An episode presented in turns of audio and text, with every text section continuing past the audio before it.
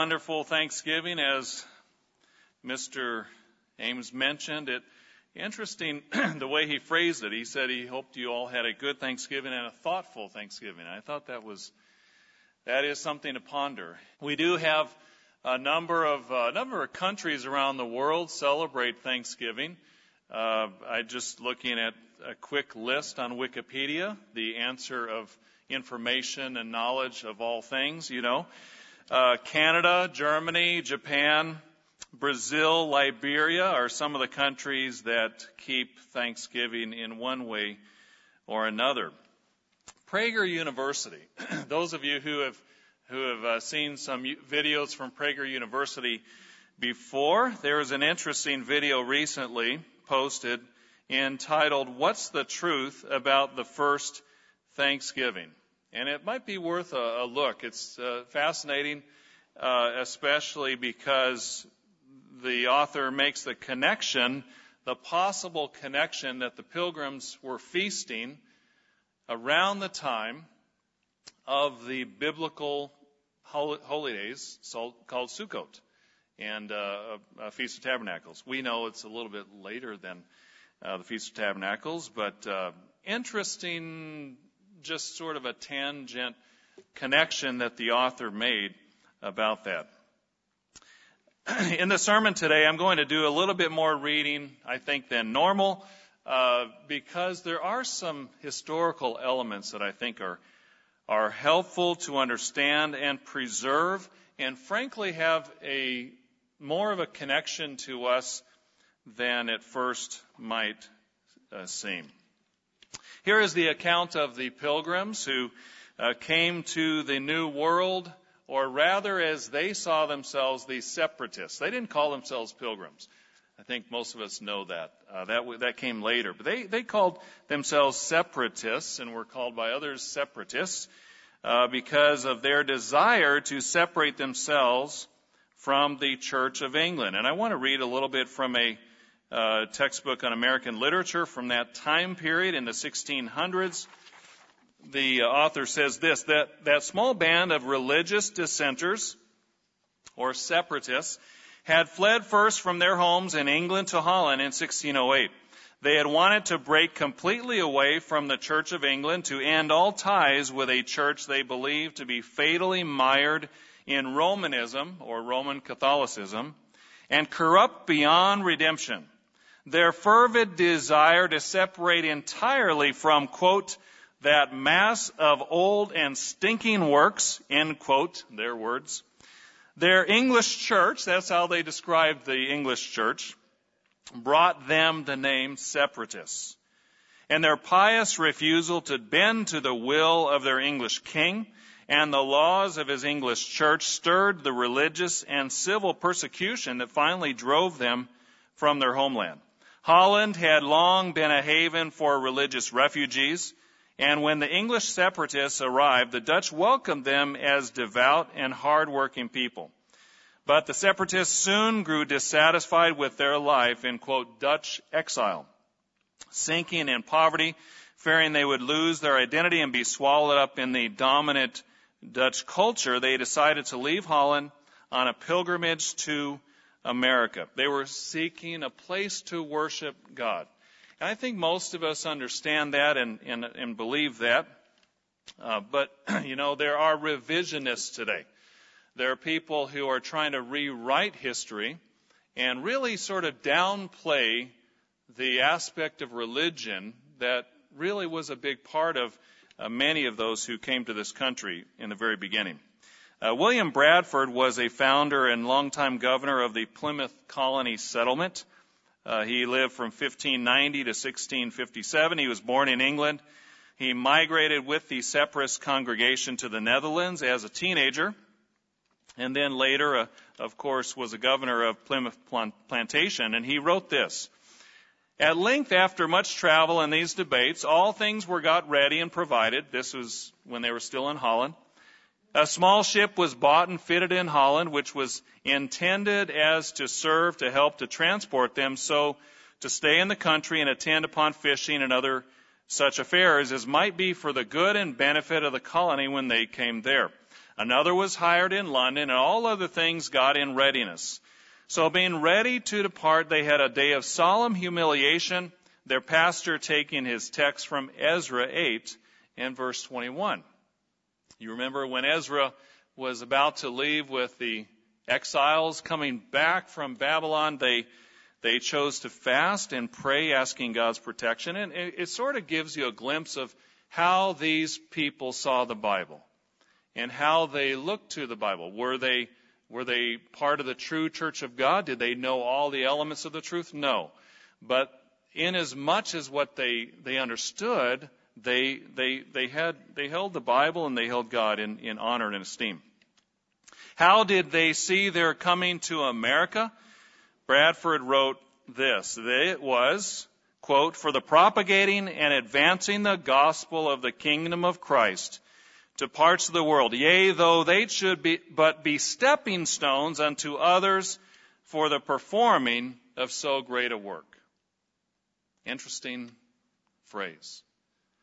Back in 16, whatever it was, 22. That they might just be stepping stones for others for the work. Were they perhaps stepping stones in more ways than they could possibly be imagined? Just a thought. You know, there are others who came to this country as well for the purpose of propagating what they understood to be the gospel. Um, in 1989, two lecturers and teachers and proponents of the let's say, the preservation of the religious element of America's past, wrote the book America's Providential History. In it, they tell the story of the founding of this, of this country and how much uh, the founding of America was, was really based on the, the ideal and the, the desire to have a religious expression. Tells the story of the pilgrims also of Jamestown, Virginia uh, the first permanent settlement in America uh, back in 1607, and I'd like to read a little bit from page page number 80 of this book. The Virginia Charter of 1606 reveals that part of the reason, their reason, the the first uh, people to Jamestown, part of their reason for coming to America was to propagate the quote Christian religion to such people as yet live in darkness and miserable ignorance of the true knowledge and worship of God. End, end quote. In 1611, the colonists themselves wrote America's first civil document that was similar to the Constitution. That same year, the Reverend uh, Alexander Whitaker built Virginia's second church in Henrico and preached a famous sermon entitled Good News from Virginia that encouraged Europeans to colonize America for the glory of God. He performed the celebrated marriage of John Rolfe and the Indian princess Pocahontas. Actually, uh, a side note, actually, uh, Alexander Whitaker is a uncle of ours with, with, a lot of greats in front of it, you know. Um, but he is a brother to one of uh, my my dad's uh, on my his mother's side, his uh, mother's mother was a Whitaker. And uh, the, the, the, there's a little bit of controversy in this story uh, whether he married John Rolfe and Pocahontas. There's some debate about that, but there are records of him baptizing Pocahontas. So, uh, of course, he was Anglican, so he didn't baptize her the right way. But regardless, that's a, a little bit of fun family history. And uh, with that, you know, uh, it's of no value to you unless you're on Jeopardy sometime. Maybe they'll ask that question. But anyway, the point is that um, th- when people came to this country, uh, they were striving to express their religious uh, devotion to God and to the Bible. Were they true Christians? No. We understand that but to the degree that they understood, they were honoring God and the Bible. It was a big motivation. Now, with that said, I think what's also interesting for the story of Thanksgiving and its story of, of what we're talking about today is that what we think of as freedom of religion today was not necessarily the norm back then. In many places in the colonies, even. These writers who wrote the book I was just referring to, they explain how in the southern colonies, the main uh, settlers were Episcopalian. In the northern colonies, they were congregational. In the middle colonies, they were mainly Presbyterians. And all too often, those who were outsiders were not treated well. Those who, who were not according to the norm were harassed. Some colonies even had a state religion, which is what they had been trying to get away from in some cases. And yet then they imposed their own on others. So, was there really religious freedom as we would understand it by and large in the colonies? Again, not in the way that, that we would understand it to be today which is why it's so interesting what happened in a handful of places that did allow religious freedom in the very writing of their charter, like Rhode Island. Rhode Island. Rhode Island was founded by Roger Williams in 1636. He was a Puritan minister in the Massachusetts Bay Colony, but had fled to had to flee from Massachusetts when his teachings did not correspond to their liking. And he founded Rhode Island to be a place where people could pr- truly practice their faith according to their conscience. Rhode Island was not always looked favorably upon in those early days. Here's a description from one contemporary writer in the book Sabbath and Sectarianism in 17th century England. Uh, the writer says this Rhode Island is a chaos of all religions. It is the asylum for all those that are disturbed for heresy, a hive of hornets. That was the original hornet's nest, right? And the sink into which all the rest of the colonies empty their heretics. It is the receptacle of all sorts of riffraff people and is nothing else than the sewer of New England. All the cranks of New England retire thither. Brethren, guess where God planted the true church? In the sewer of New England. Because that colony allowed it. Now, again, take a step back and think which philosophy did the nation eventually adopt? That of Massachusetts? That of some of the other of the colonies that were more or less stricter about their particular brand of religion? Or was it Rhode Island? We take religious freedom for granted. We get up every day and we we know we're going to be able to express our freedom in a certain way. We know we're going to be able to come to worship today without harassment. But it wasn't a foregone conclusion. If the United States were run like many of the colonies of the 17th century, we'd be the outsiders. And we'd be harassed. And life would be very difficult. Was God's hand guiding some of those early settlers like the pilgrims? Absolutely. But perhaps, as they even said, as Bradford said, as a stepping stone. For others who would come later and take a different direction, but have the freedom to take that direction. Enter another character in the story, Stephen Mumford. He was the first recorded Sabbath keeper in North America that we have record of. He came from England to America in, in 1664.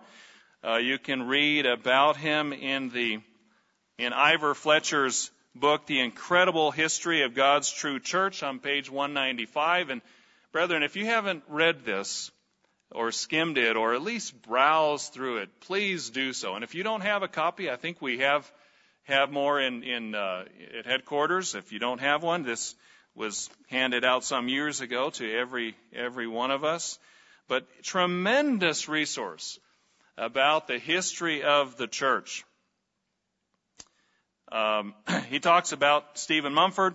Uh, where did he go? He went to Rhode Island from English, uh, from England. Sorry.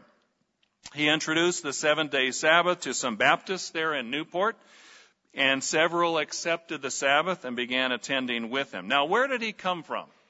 Did he just appear out of thin air, this Stephen Mumford? No, he was a Sabbath keeper in England, and there were a number of congregations there at the time in the 1600s. In fact, so many that there were a number of times when the government had to had to issue certain proclamations against the Sabbath because it was becoming so widely known. And they had to try to, to stamp it out. In fact, uh, the, when Stephen Mumford came here, he was sent by one of those congregations. He was sent by the Bell Lane Church, Sabbath keeping church in London. And they had correspondence back and forth as he was uh, uh, beginning to uh, to, to spread the truth about the Sabbath. Uh, but I want to also just give you a little bit of a glimpse of what it was like for Sabbath keepers in England at that time, in the middle 1600s. Mr. Fletcher writes on page 196 uh, under the heading Religious Freedom in America. And he's quoting a book called The Times of Stephen Mumford by a na- man named James McGeechy.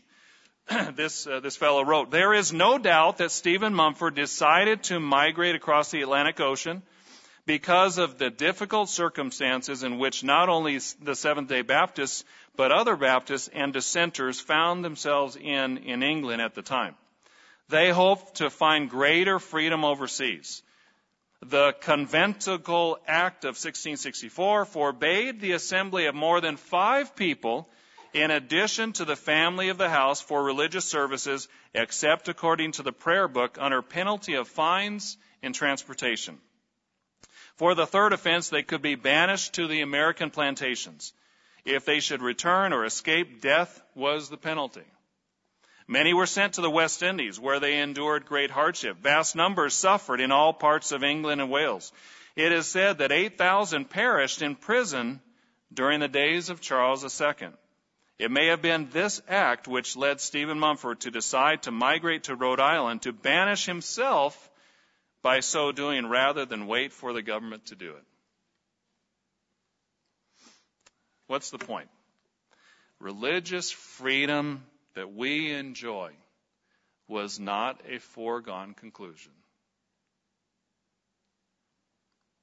Even though there were Sabbath keeping churches in England, they were increasingly harassed in the middle 1600s. But America and a few places like Rhode Island became a haven where people went.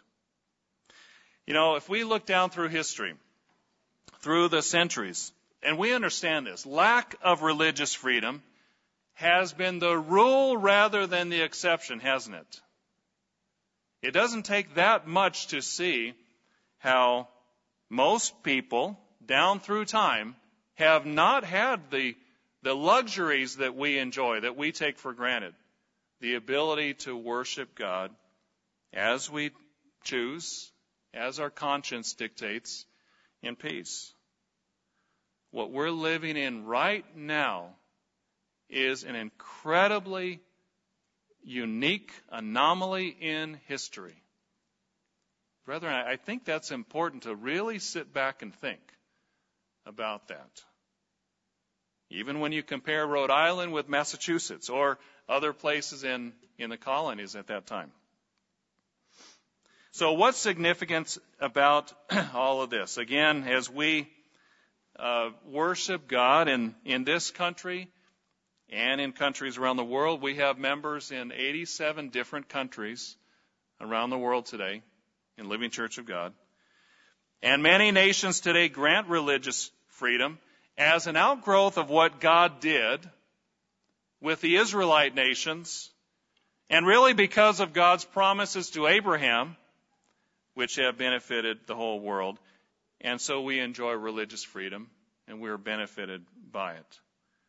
But brethren, are we here just to use those words again? To enjoy religious freedom. Is that why God has given us the ability to be here today? To enjoy? Just to enjoy?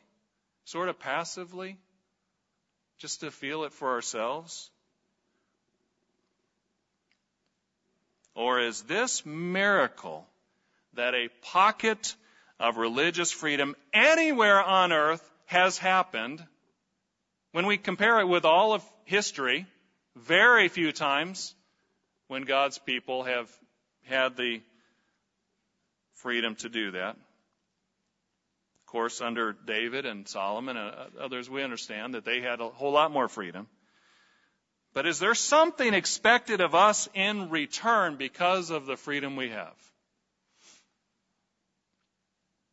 I've taken a lot of time to get to my title, and here it is The Land of the Free and the Home of the Work. The land of the free and the home of the work. You know, the last line of our American national anthem says, Oh, say, does that star spangled banner yet wave or the land of the free and the home of the brave. But for the sake of this message, brethren, let's change that last line slightly. That this is the land of the free and the home of the work. Why are we here? What are we doing in this place? What led us to this moment in time? Are we here as a part of a grand plan that has been being worked out for many generations? And what about our brothers and sisters around the world who are also meeting in peace without disturbance today? Is there a reason why they are willing, are, are able to worship God in peace as well? Is there something that we all are supposed to do with that freedom? Let's turn over to Galatians chapter 5 and verse 13. Galatians chapter 5 verse 13. Were we in this country of America given a special and unique and miraculous amount of freedom so God could plant His work here, brethren?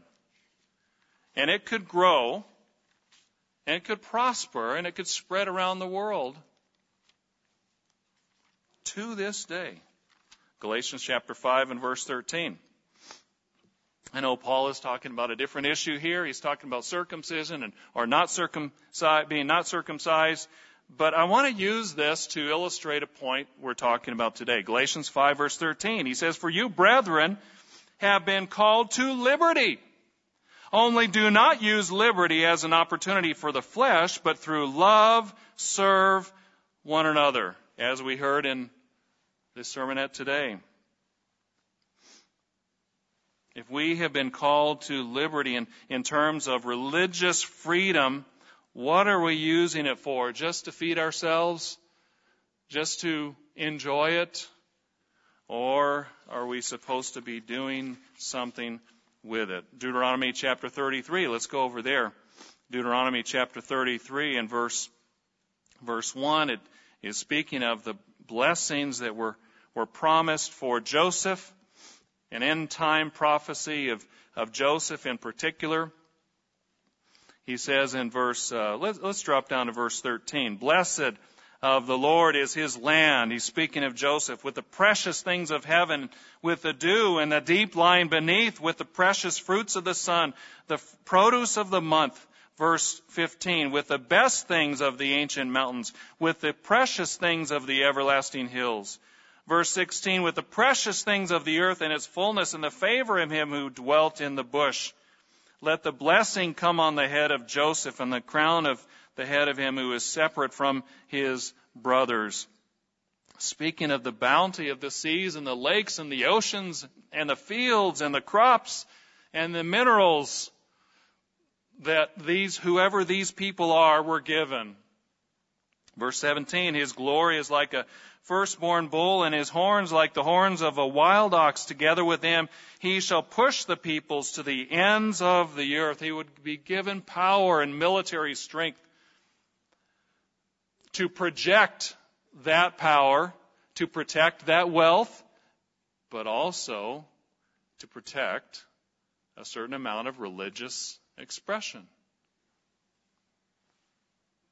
But there's more. Genesis 18 and verse 19. Let's, let's go back here. Genesis chapter 18 and verse 19. Here, God is working with uh, Abraham, and he's, Abraham is interceding about Sodom, and uh, the, the Eternal says, verse 17, Genesis 18, Shall I hide from Abraham what I'm doing? Since Abraham shall become, surely, become a great and mighty nation, and all the nations of the earth shall be blessed in him. We, we see this a number of times, and certainly uh, the biggest representation of that is the Savior, Jesus Christ, who came through the line of Abraham. But, but the world has been blessed in other ways through the faith of Abraham, through the, the faithfulness of God toward his his faithful servant and the blessings that he promised. Verse 19, For I have known him in order that he may command his children and his household after him, that they keep the way of the Lord to do righteousness and justice, that the Lord may bring to Abraham what he has spoken to him. In other words, he knew Abraham so that he would command his children after him in other words, Abraham's descendants were expected to preserve the truth and to transmit the truth. And that's exactly what they've done. You know, even many of our laws, some don't like to admit it, but our culture, our laws, our society is filled with the underpinnings of the Bible. Why do we have laws about putting up a fence around your swimming pool? Why are you responsible if someone else comes through your yard and falls in your pool and there's no fence and they drown? Why are you responsible? That's a biblical principle. God spoke of putting a railing around your flat roof if you have a flat roof and people go up there so they don't fall off and you're responsible if you don't. Why do we have bankruptcy laws that permit a, a sort of a redo if, if you get in a really bad spot and you can't get out. Well, the, the year of release, we find in Deuteronomy chapter 15, every seven years, there was a, a provision for those who could not, and, and the, the uh, Jubilee as well, for those who could not get out of debt to be released. Wouldn't that be nice if you could call your credit card company and if they would believe in that statute today, not quite, not yet. Why have there been laws against homosexuality and adultery in America, at least up to the last few decades? It's found in the Bible. Now again, I'm not saying that America was you know, just like the nation of Israel under David or Solomon or some of the other righteous men who, who led the nation in, in righteous worship of the true God, keeping the Sabbath and the holy days. But what I am saying is God led events to go forward in a particular way to prepare America in particular, in particular, with financial blessings and at least a certain amount of respect for God and the Bible. Why is that? Why is that? Why did God bless this nation so much? Well, I submit to you, I think there are two reasons. Number one, go over to Genesis chapter 22. Genesis chapter 22 and verse 15. The first is Abraham obeyed God's voice, and God promised it. We find here Genesis chapter 22 and verse 15. Then the angel of the Lord called to Abraham a second time out of heaven and said, By myself I have sworn, says the Eternal, because you have done this thing, have not withheld your son, your only son. Blessing I will bless you. Multiplying I will multiply your descendants as the stars of the heaven and as the sand which is on the seashore. And your descendants shall possess the gate of their enemies. And in your seed all the nations of the earth shall be blessed because you have obeyed my voice. You know, we find other places about those nations that bless Jacob will be blessed. Those that curse Jacob will be cursed. And again, the ultimate, the, the biggest blessing is the Savior, that through Abraham's line, Jesus Christ was born. But there are so many blessings that the whole world benefits today from, even materially. Let me read a little bit from a writer and CNN commentator, Fareed Zakaria, uh, in his book a few years ago called The Post American World. He said this For almost three centuries, the world has been undergirded by the presence of a large liberal hegemon. First Britain, then the United States. These two superpowers helped create and maintain an open world economy, protecting trade routes and sea lanes acting as lenders of last resort, holding the reserve currency, investing abroad, and keeping their own markets open. They also tipped the military balance against the great aggressors of their ages, from Napoleon's France to Germany to the Soviet Union. In 2006 and 2007, listen to this, 124 countries around the world grew at a rate of 4% or more that includes more than 30 countries in Africa, two thirds of the continent. And he's directly connecting it to the policies and the financial blessings of Britain and, and America. Because he says this, for all its abuses of power, the United States has been the creator and sustainer of the current order of open trade and democratic government, an order that has been benign and beneficial for the vast majority of humankind. And this is not from someone who is considered a sort of uh, a conservative writer. This is someone who is more on the liberal side, and yet he, he's saying, look, we can't deny it. That the policies of, the, of America have benefited the whole world. That's one reason why we can see that God blessed this nation because Abraham obeyed his voice. Not because we're so smart, not because we're better than anybody else, but because God prom- promised the blessings to Abraham. And we're the re- recipients. And the whole world, by indirectly, has also uh, benefited. What's the second reason? I think the second reason why God blessed this nation so much is to do the work. To do the work.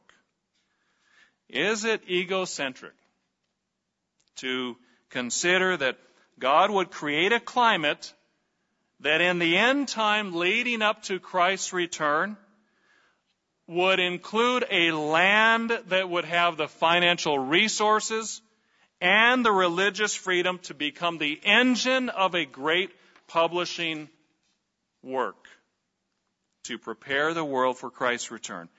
Have we had a sort of open door, brethren?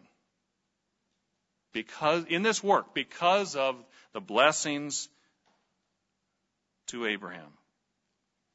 Let's, let's look over to 1 Corinthians chapter 16 and verse 9. Speaking of doors, the New Testament speaks of doors opening as opportunities to do the work. And Paul uh, refers to it in a number of ways here, and I think it's uh, instructive and inspiring to look at how he used it. First, uh, 1 Corinthians chapter 16 and verse 9. He was speaking to the brethren in Corinth. And in verse 8 he says, But I will tarry in Ephesus until Pentecost, for a great and effective door has opened to me, and there are many adversaries. He says, Look, there's a lot going on. I can't leave now. I'm planning to leave in a few months, but I've I've got to stay here for the time being. There's a door open, and he used that metaphor of a door being open, and I've got to walk through it. There's a window of opportunity. We use that metaphor. There's something happening, and God has opened that door. Notice 2 Corinthians chapter 2 and verse 12. 2 Corinthians chapter 2 and verse 12. Here's another reference. He said, verse 12, Furthermore, when I came to Troas to preach Christ's gospel, and a door was opened to me by the Lord, I had no rest in my spirit because I did not find Titus, my brother, but taking my leave of them, I departed for Macedonia. Interesting. A door was opened to me by the Lord. If you remember back to the story in the book of Acts, Paul was wanting to go to another part of Asia. And it says the Holy Spirit forbade him. And then he wanted to go to Bithynia, another part in that northern Turkey area. And he was also forbade, forbade, forbade to go to that area. And then he had a dream and he said there was a man from Macedonia saying, come on over here. Come help us. And he recognized the door was shut in these other places, but opening in Macedonia. So he crossed over.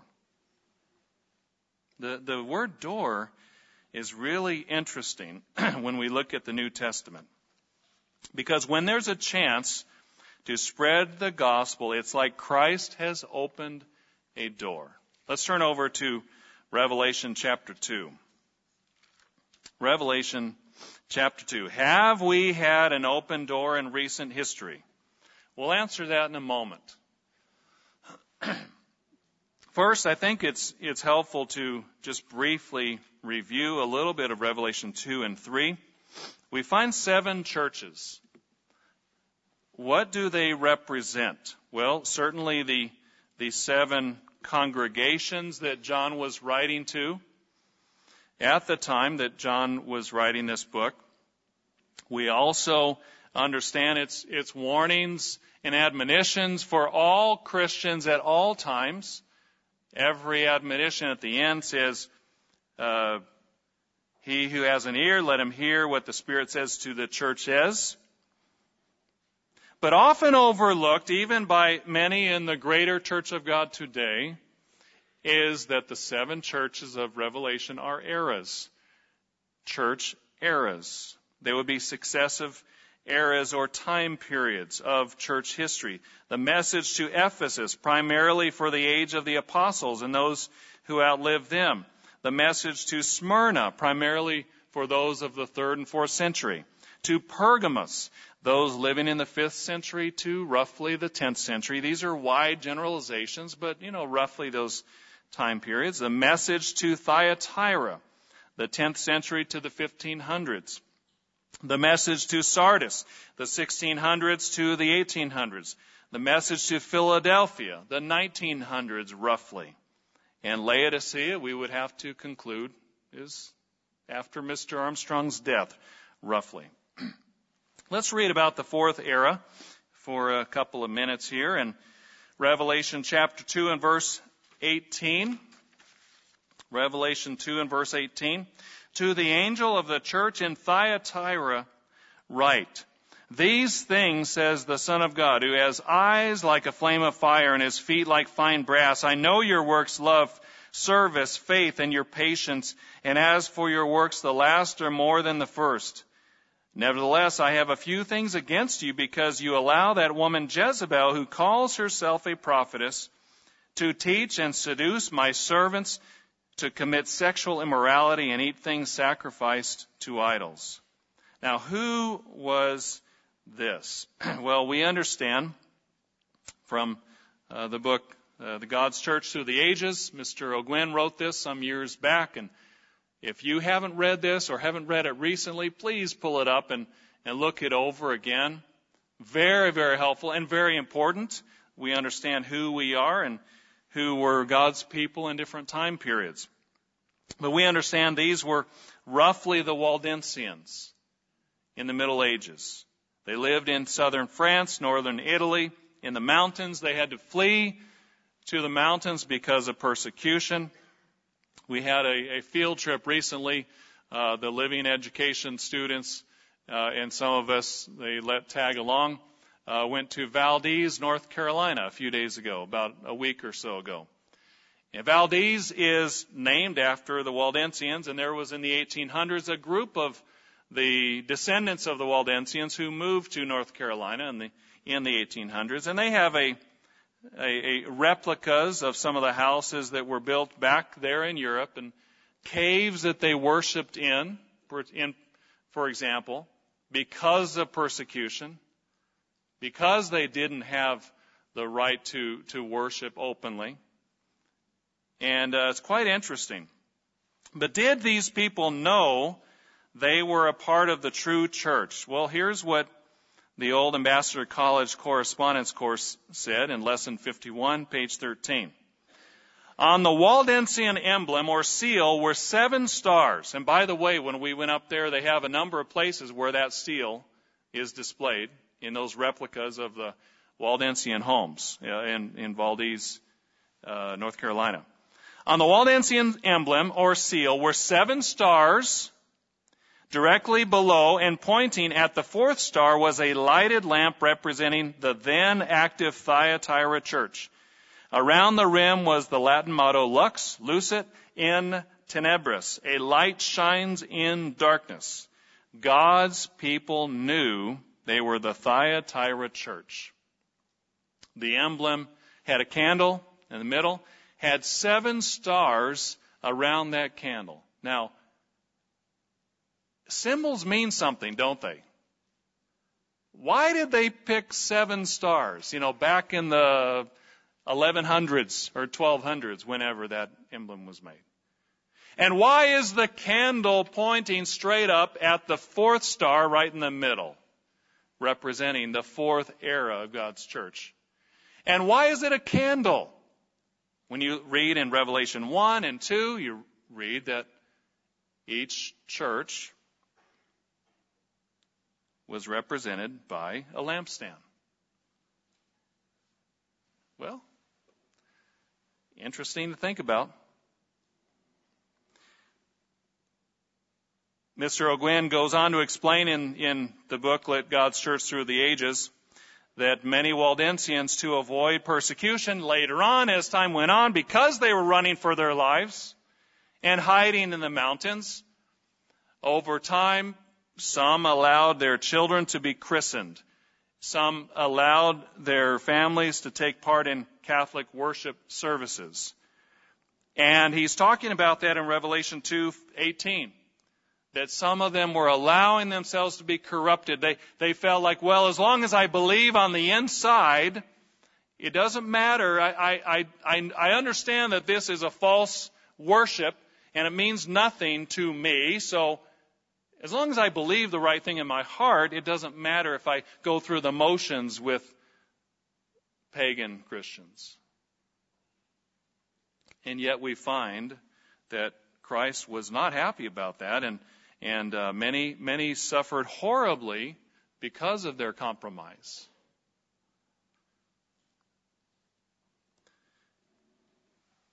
Now let, us look at Revelation chapter three. The point is, in that time, in Thyatira, there, there were many who heroically were trying to spread the gospel and risked their lives, and many true Church of God members who died risking their lives trying to preserve and spread the gospel. And yet very little of a door was, was open, you, you might say, in, in that respect, compared to today. Don't you think? How many of us have risked our lives lately just for our faith? Maybe some around the world in different situations, but very different time we're living in. Notice in Revelation chapter 3 and verse 7. To the angel of the church in Philadelphia, write, These things says he who is holy, he who is true, he who has had the key of David. He who opens and no one shuts, and shuts and no one opens.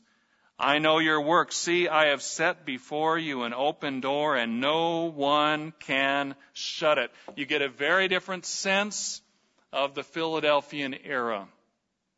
You get a sense of a door opening. You get a sense of an opportunity to do a work like had not been done for a couple thousand years.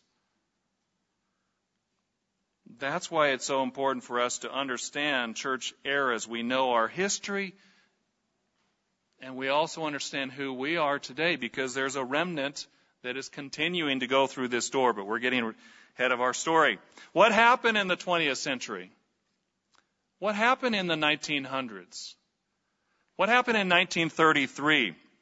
Sorry, 1927, when Mr. Armstrong was, was challenged on the Sabbath and finally was convinced that this is what the Bible t- taught. And then in 1933, he began broadcasting on radio. Why was it at that time? Why was radio just starting to really come into its own? Is it a coincidence that it was right at that time when Mr. Armstrong started to broadcast? Or did God work that out? Mr. Fletcher talks in his book of the astonishing success of the work in the 20th century. Read it for yourself. At the height of the work on Mr. Armstrong, the Plain Truth magazine was going out to about 6 million people each issue. You know, I did a little comparison, and as far as I can tell, back around that time in the late 80s, Time magazine had a circulation of about 4.7 million. Now I understand that was a weekly magazine, but the plain truth had 6 million. Do we comprehend the door that was open at that time? Or sometimes is it just like, you know, it's, it, it becomes just blase. Mr. Wayne Pyle, who, who took care of uh, and was involved in keeping the statistics in living before his death, and uh, back in Worldwide, he was involved in that. From his research, we have other statistics. Over a three month period around the early part of 1987, over 200,000 phone calls came in as, as a result of the television program. Three month period, 200,000 responses, 28,000 letters over the same period. Early in 1989, just before things began to decline, in a three month period, over 30,000 people enrolled in the correspondence course. Three months, 30,000 people signed up for it. In 1988, almost two and a half million names were added to the mailing list that year. Mr. Armstrong met a whole host of world leaders during his life. How did that happen? And why? I mean, how do you get a meeting with the president of, Egypt or the premier of China? How do you work that out when no other, as I understand it, no other leader of any church organization had ever been able to, had ever been invited to see the premier of China at that time? the king of Thailand, the, the parliament of Japan, whatever. Go through the list in his book. It is astonishing. Did Christ open that door?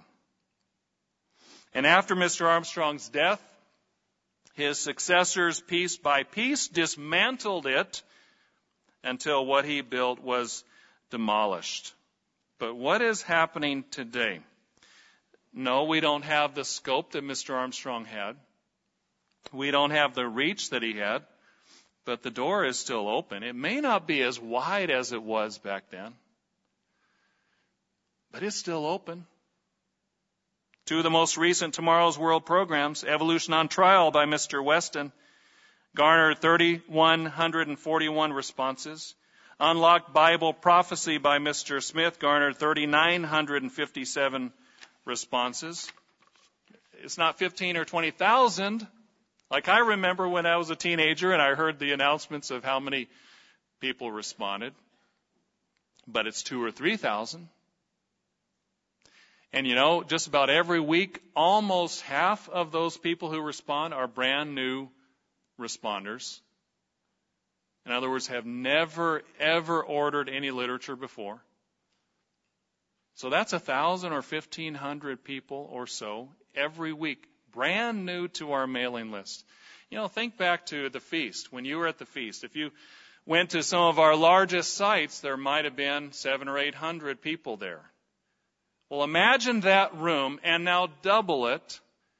And that's how many people are being added to the mailing list each week. Why? Because they voluntarily write in and they want information. They're excited about the message and they want to learn more. Is the work, is the door closed? I think not.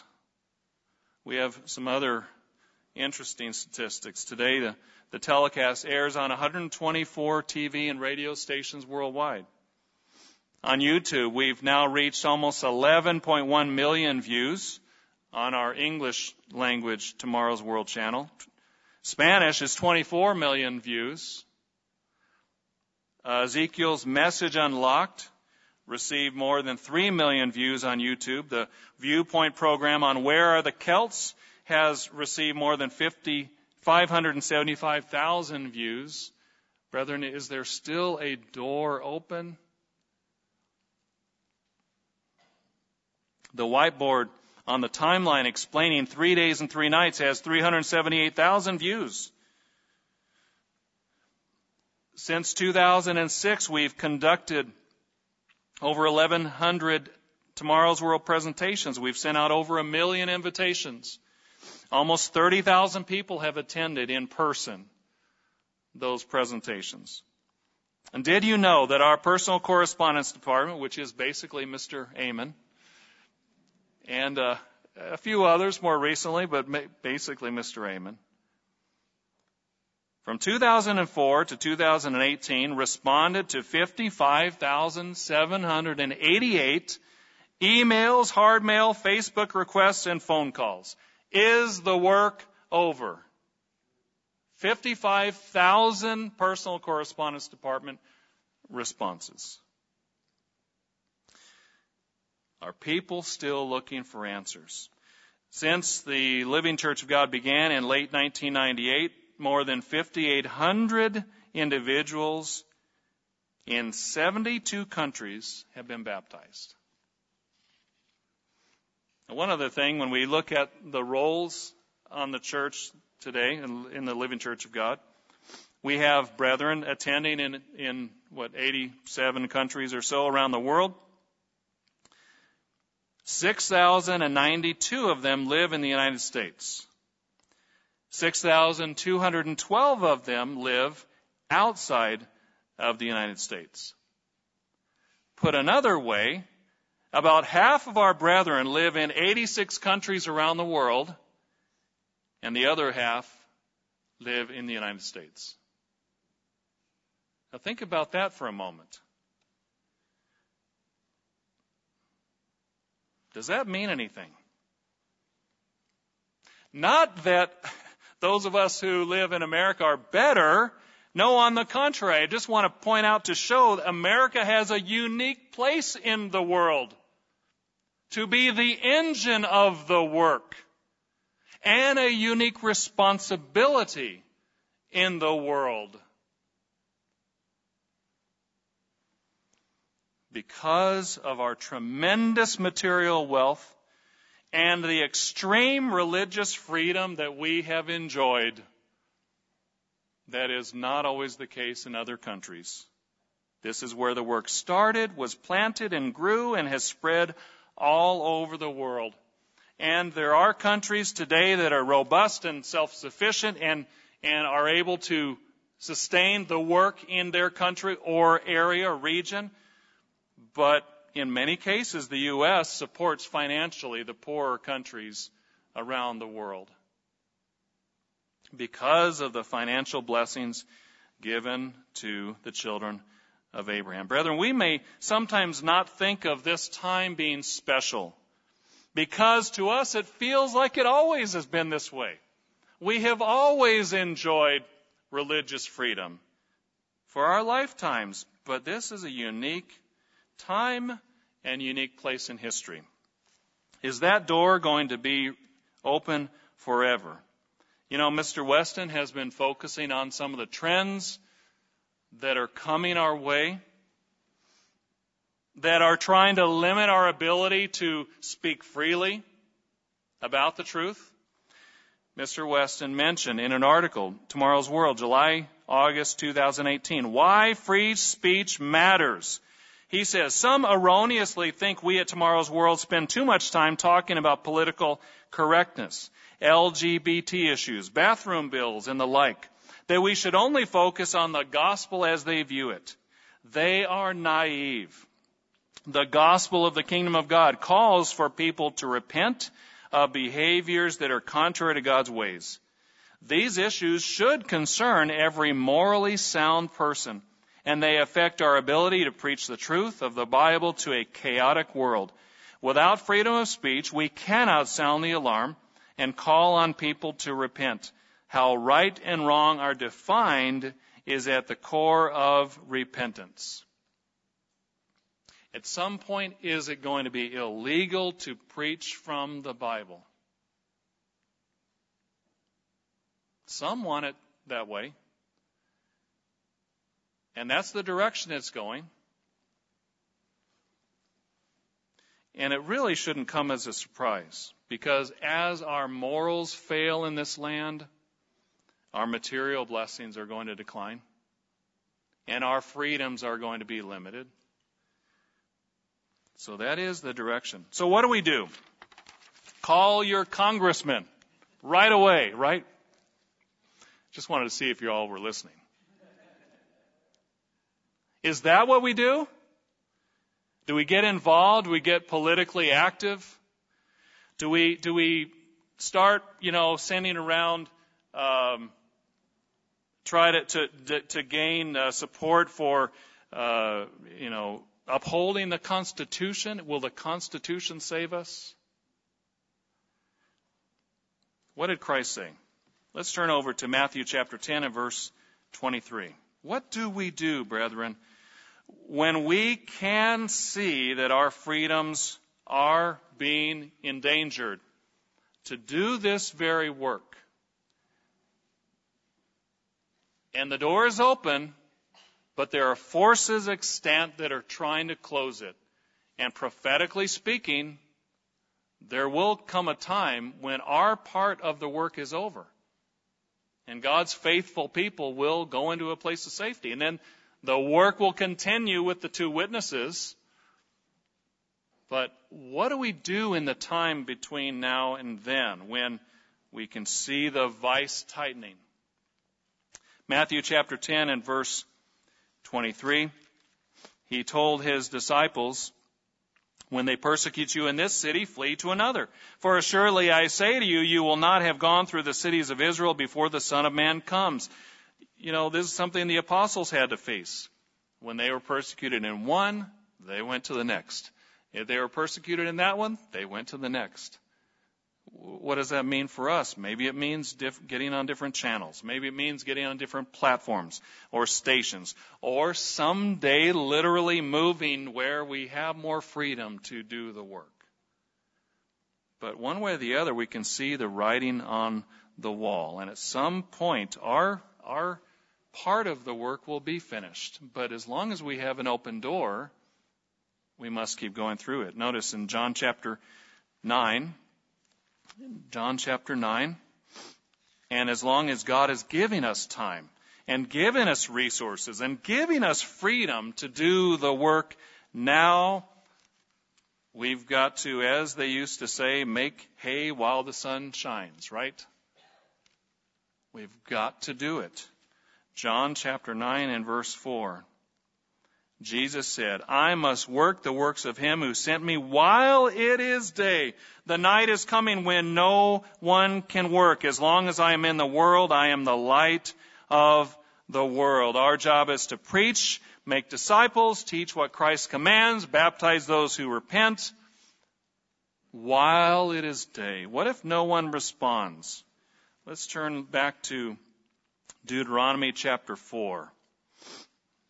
How would you like to be Noah, you know, in, in that work? For more than a, for about a century, be a preacher of righteousness. How many coworkers did he have? How many thousands of subscribers were responding? How about his personal correspondence department? He had a big zero at the end of that work. Can you imagine how difficult that would have been? Distressing? And yet he still accomplished his purpose. What if many don't respond? Well, we want to imprint a message in those who hear so that sometime down the line they're going to remember it. Notice in Deuteronomy chapter 4, he's talking about how if they would act corruptly and, and disobey him, he would, uh, they would utterly perish from the land. Verse 26 and verse 27, and the Lord will scatter you among the people, and you will be left few in number among the nations where the Lord will drive you. And there you will serve gods, the work of men's hands, wood and stone, which neither see nor hear nor eat nor smell. But from there you will seek the Lord your God, and you will find him if you seek him with all your heart and with all your soul. When you're in distress and all these things come upon you in the latter days, when you return to the Lord your God and obey his voice, he will not forsake you nor destroy you. For the Lord your God is a merciful God. He will not forget the covenant of your fathers, which he swore to them. There will be some who go into the tribulation and only respond and repent at that point. But our job is to try to help them to have something in their head that will trigger, and they will respond. Brethren, what do we do? What does it mean for us individually? Well, I have 10 points in conclusion for things we can do. No, not really. Just a couple of couple of takeaways as we think of our blessings, as we think of financial blessings, and as we think of religious freedom. What do we do? What's res- what's required of us? What does God want us to be doing? While this unique and miraculous time is open, number one, to pray for the work. Pray for the work. Colossians chapter 4 and verse 2, this is nothing new. We're reminded of this all the time. But it's what we need to do. Colossians chapter 4 and verse 2, notice Paul wrote to the brethren in the church in Colossae, he said, continue earnestly in prayer, being vigilant in it with thanksgiving. Meanwhile, praying also for us that God would open to us a door for the word to speak the mystery of Christ, for which I am also in chains. Did Paul have constraints on him?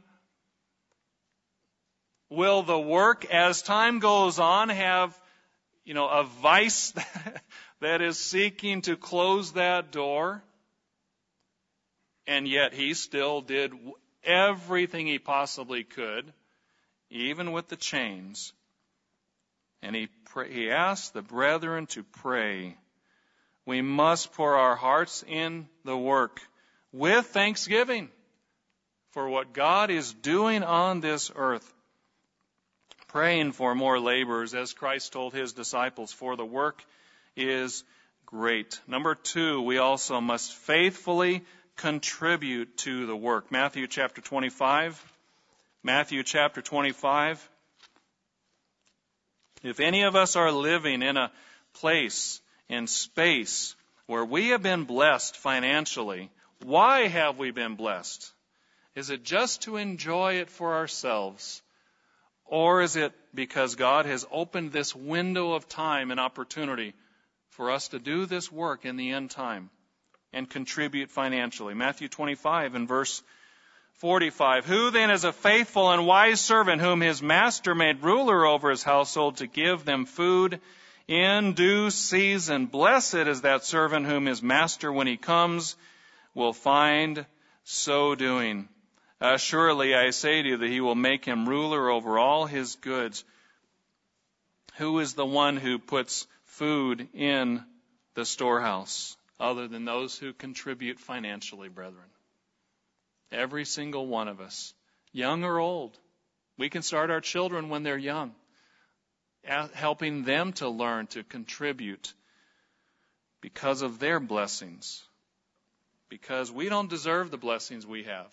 So many people have lived and died throughout history and have never known a fraction of, of what we have. And yet, here we are. Number three, final point. That we must stand up and be a pillar in the house of God. Revelation chapter 3 and verse 8. Revelation chapter 3 and verse 8. We have a unique opportunity, and look at what he gives to the, the, the words that he says to the Philadelphian era. And if we're continuing to go through that door, we have an opportunity to be a, a remnant of that work that is continuing that work today. He says, verse 8 of Revelation 3, See, I have set before you an open door, no one can shut it, for you have a little strength, have kept my word, have not denied my name. Verse 10, Because you have kept my command to persevere, I also will keep you from the hour of trial, which shall come upon the whole world to test those who dwell on the earth. Behold, I am coming quickly. Hold fast what you have, that no one will take your crown. He who overcomes, I will make him a pillar in the temple of my God. He shall go out no more. Pillars stand and support. Pillars give strength and stability. Pillars support even though they're not always seen or heard. Have you noticed in a house? Much of the support of the house is behind the walls, behind the paint, is not seen. And yet, without that wood in the house, or steel beams, or whatever, that is not seen, that is behind the walls, the roof would cave in. There's so many ways that we serve and, and strengthen and bolster one another. You don't have to be a minister to do that. All we have to do is show up, right? All we have to do is what we heard in the sermonette of loving one another. All we have to do is to be there to help and serve and be faithful to one another and strengthen one another and take our place among the pillars. Every time we reach out to someone in need, that's a pillar. Every time at a at an occasion with outsiders, our neighbors, or tomorrow's world presentation, or at the job, or at school, whatever. Every time we have an opportunity to shine as a light of reflecting God's truth and reflecting God's power, reflecting His ways, His commandments in love, you know, not beating it into other people, but showing the way He is that's being a pillar. Every time we pray for one another and fervently ask God to intervene for one another, that's being a pillar. Let's turn over to Deuteronomy chapter 8 and verse 7. We just observed Thanksgiving in, in the U.S. And I think for a lot of people it was just another meal. Well, the, the biggest meal they've had all year, but other than that, just another meal, right? But I, I think there's a very fitting passage here in Deuteronomy about our time, and I think we can relate it to what we're talking about today. Deuteronomy chapter 8 and verse 7. For the Lord your God is bringing you into a good land a land of brooks of water, of fountains, of springs that flow out of valleys and hills, a land of wheat and barley and vines and fig trees and pomegranates, a land of olive oil and honey, a land in which you will eat bread without scarcity, in which you will lack nothing, a land whose stones are iron and out of whose hills you can dig copper, when you have eaten and are full. Brethren, can we find a better passage relating to Thanksgiving? When you have eaten and are full, Bless the Lord your God for the good land which he's given you. Beware that you do not forget the Lord your God by not keeping his commandments, his judgments, his statutes, which I command you today. Lest when you have eaten and are full and have built beautiful houses and dwell in them and your herds and your flocks multiply, your silver and your gold are multiplied and all that you have is multiplied, when your heart is lifted up and you forget the Lord your God who brought you out of the land of Egypt. Brethren, some of our leaders from the past set aside this day to thank God for the blessings that we have. They didn't understand the full truth of what God has been doing here in this land and around the world because of Abraham's faithfulness and God's faithfulness to him. But they were right to thank God for his blessings. And when we know even more specifically just how miraculous it has been that you and I have an opportunity to worship Him and be a part of His work, we realize there's much to do and very little time to do it. Brethren, let's, as we have opportunity, because we are blessed, because we are free, but not just for ourselves, but rather for doing the work. Let's make sure that we are preparing the world for the return of Jesus Christ. That's the most, that's the best thing we could do to show God we are thankful. We are thankful. We are grateful for the blessings he showers upon us.